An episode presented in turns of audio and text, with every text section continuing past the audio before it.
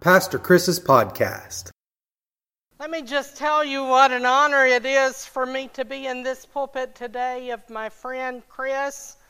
Uh, he and I have known each other now for several years through the Walk to Emmaus and through Chrysalis.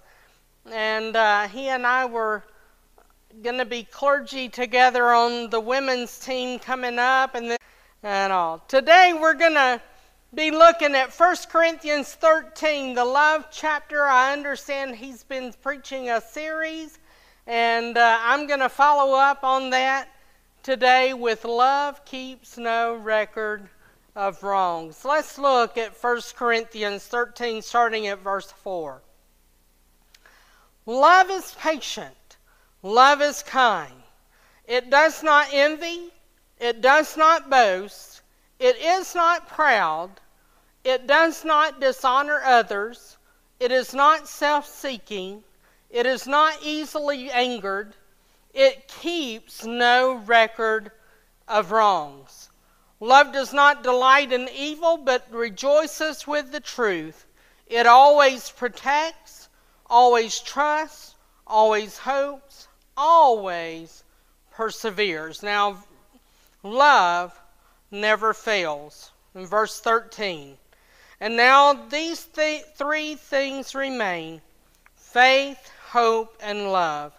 But the greatest of these is love. That's the word of God for the people of God. Thanks be to God. I want to highlight the end of verse 5. It keeps no record of wrongs. Keeps no record of wrongs. Listen, love is in God's plan. Love is in God's plan. Ecclesiastes 3 8 tells us there is a time to love and a time to hate. Love is greater than faith and hope alike, according to verse 13. It says, And now these three remain faith, hope, and love. But the greatest of these is what? Love. It's the greatest subject in the Bible. It is a subject that affects all people. It is a subject that has life changing power. It has the power to change your attitude. It is, the, it is hard to have a bad attitude when someone shares the words, I love you, with you, isn't it? Those three words can totally change your outlook, not only on your day, but on your life. I've got four grandkids. I tell you what, nobody loves them like their Mimo. And uh, my oldest grandson particularly verbalizes his love for me.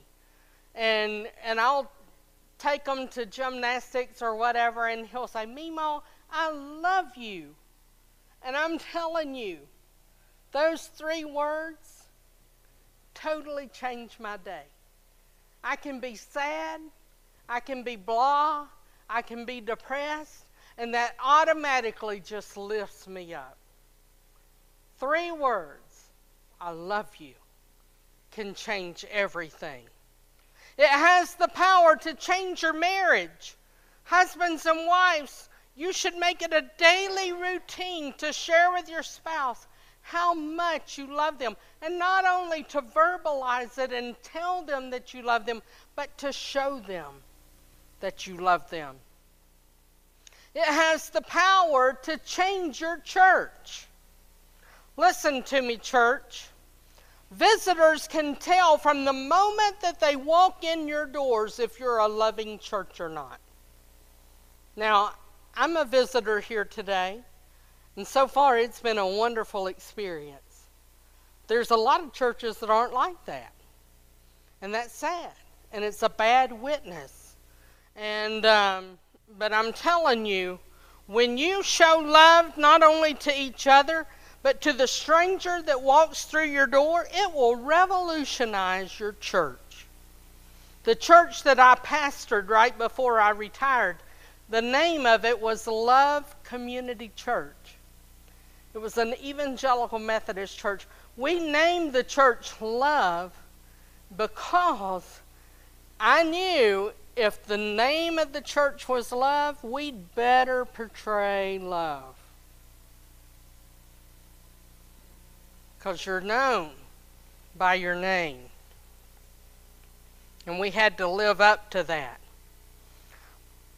Love has the power to change your future. Everyone needs to know that they are loved. And when one experiences true, genuine love, it can set the course for the future on a positive path. But what about this statement? Love keeps no record of wrongs. Love keeps no record of wrongs. It's easy to focus on the positive of love, but here is the challenge to us. If we truly bear a life of love, will we keep records of wrongs? Let me be honest with you. If you have experienced hurt and pain in your life at the expense of someone else, there is probably a remembrance somewhere in your heart and your mind of that wrong that has been done to you. But there's a difference between a record and a remembrance. A record is a noun, and it's defined as an instance of a physical medium on which information was put for the purpose of preserving it and making it available for future reference. For example, a business might say, We have no record of you making this payment to us. But a remembrance, on the other hand, is a verb. And it's defined as to recall from one's memory, to have an image in one's memory. For example, one might say, I remember how much my mom loved me.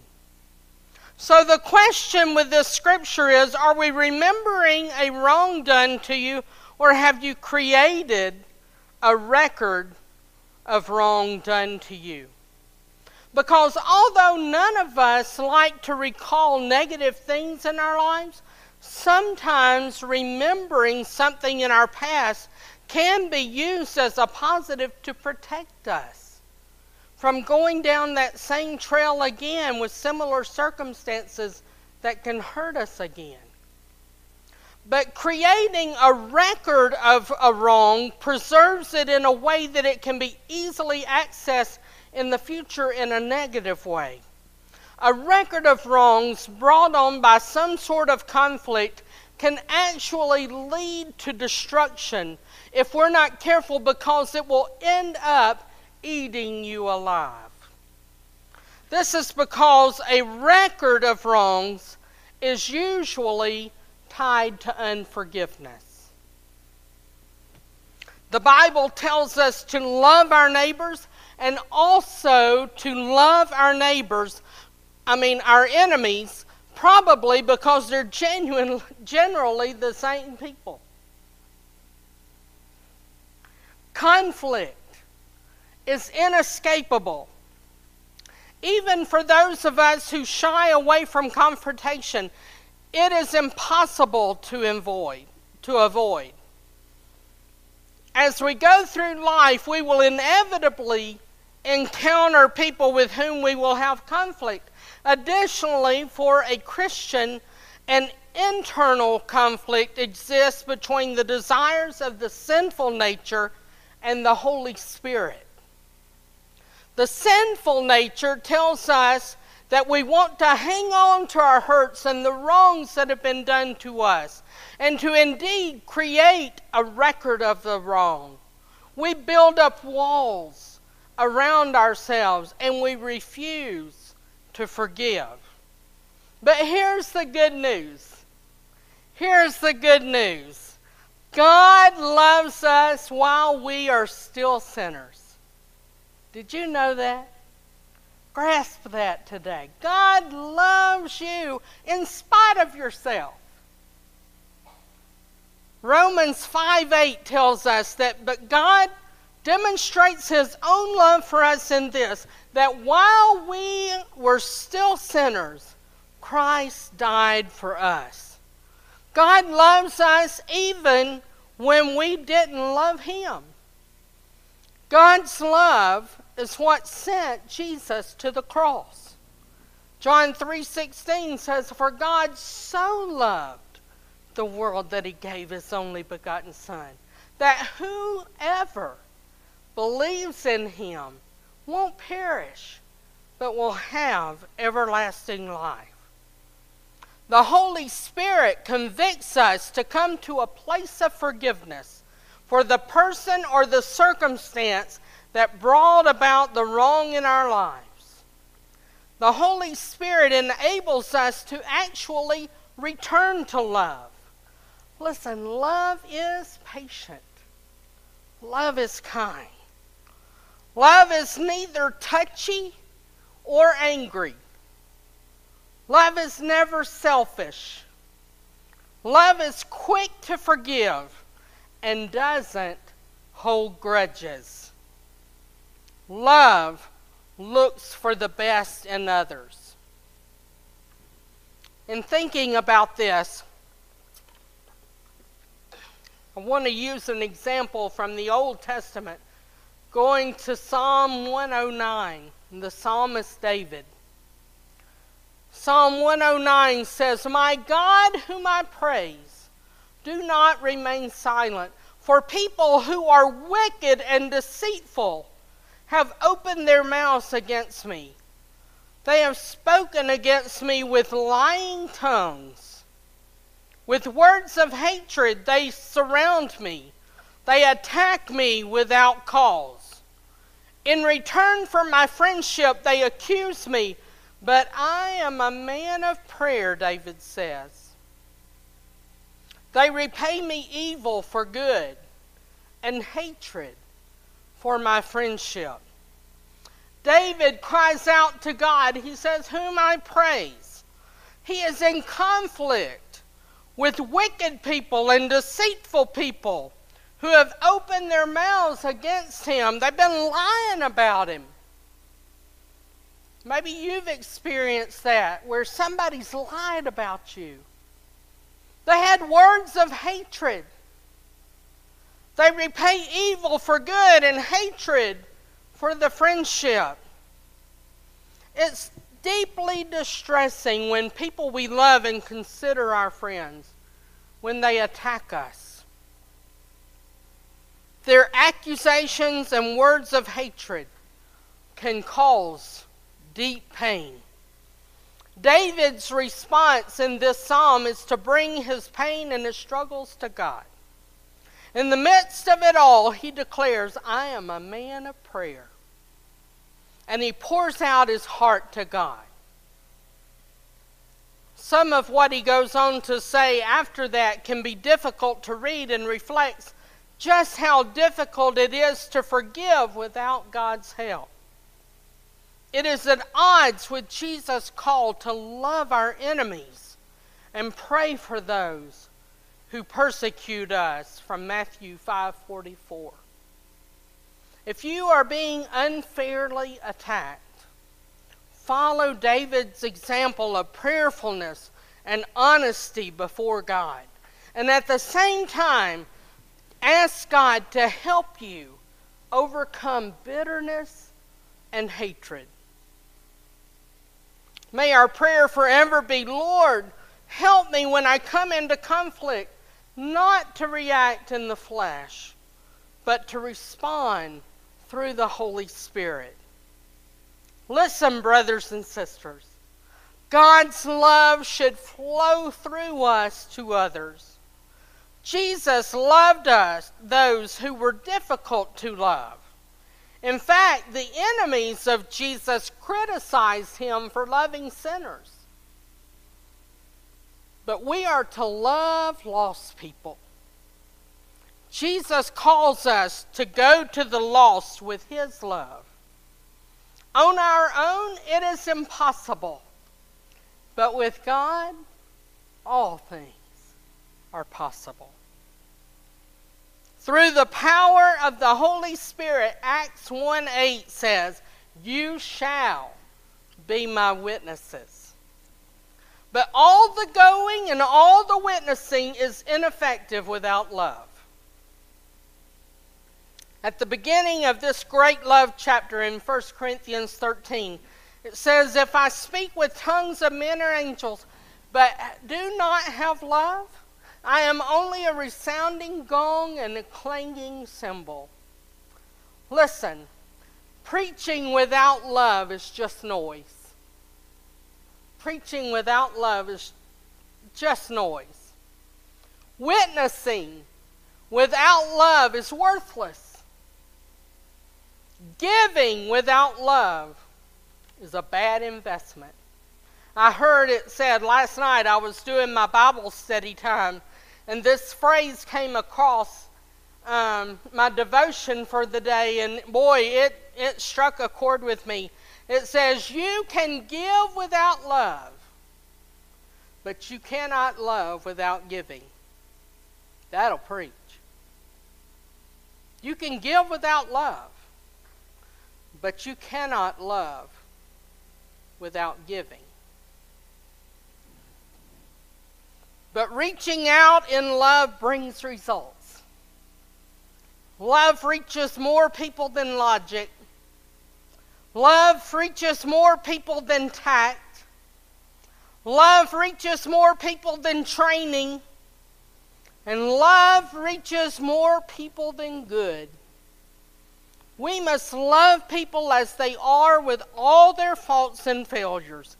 This is how Jesus loved. His love can make them what they ought to be. Bottom line is, love changes things. Love changes things. We can learn to love without keeping a record of wrongs through the power of the Holy Spirit. Paul talks about the conflict between the flesh and the spirit in Galatians 5:17. He says, "For the flesh desires what is contrary to the Spirit, and the Spirit what is contrary to the flesh. They are in conflict with each other, so that you are not to do whatever you want. He goes on in Galatians 5 22 through 26 to tell us the remedy, and it's found in the fruit of the Spirit. But the fruit of the Spirit is love joy, peace, forbearance, kindness, goodness, faithfulness, gentleness, and self control. Against such things there is no law. Those who belong to Christ Jesus have crucified the flesh with its passions and desires. Since we live by the Spirit, let us keep in step with the Spirit. Let us not become conceited, provoking, and envying each other. Now that the Holy Spirit lives in you, involve Him in all your decisions and follow His prompting. If you are thinking, saying, or doing something that makes you feel uncomfortable inside, that may be the prompting of the Holy Spirit to just stop it. And on the other hand, when you make a decision and feel a sense of deep peace, know that that comes from keeping in step with the Holy Spirit. When the Holy Spirit is leading you, you will have peace. You will have peace.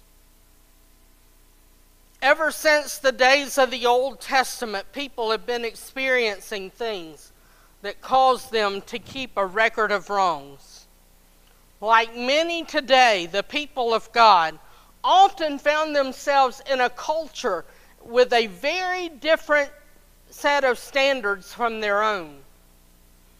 You are not to con- called you are not called to withdraw from culture, but you are called to be distinctive.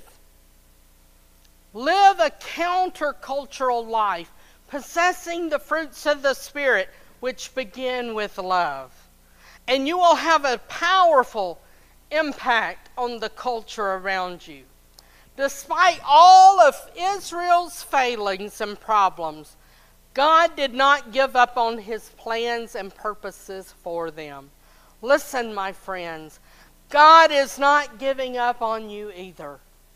He has a purpose and a plan for your life, a plan to give you a hope and a future. In closing, I want you to consider this. When you don't feel loved, consider the cross. Consider the cross. God loved you so much that He took all of your sins and your failures to the cross. He took all of your hurt and pain, all of your record of wrongs, He took with Him to Calvary. There's nothing too bad, and you're never too far gone that the hand of God cannot reach you and lift you up. The cross proves God's love for us. The cross proves God's love for you. Today, I want to invite you to ask the Christ of the cross to love others through you. And maybe you're here today and you recognize that you have never just fully surrendered your heart and your life to Jesus. Today, all you have to do is pray a simple prayer and say, Lord, I confess that I am a sinner and I'm in need of a Savior. I ask you to come in and come into my heart and make me a new creation. Today, I surrender my heart and my life to you. And if you pray that prayer in your heart and earnestly mean it, then God will make all things right with you and He will write your name in the Lamb's Book of Life. Let's pray.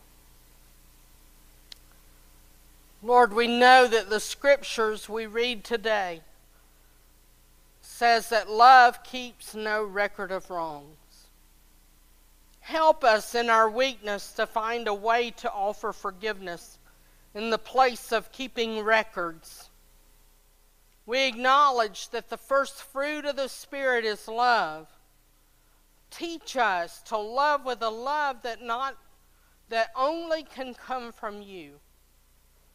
And Lord, if there is someone here today that needs to pray that simple prayer and ask you to come into their heart, I pray that they would do that right now. And we know that you are faithful to forgive us when we ask. We thank you, Lord, for your word and how it transforms our life. Go with us now. In Jesus' name, amen.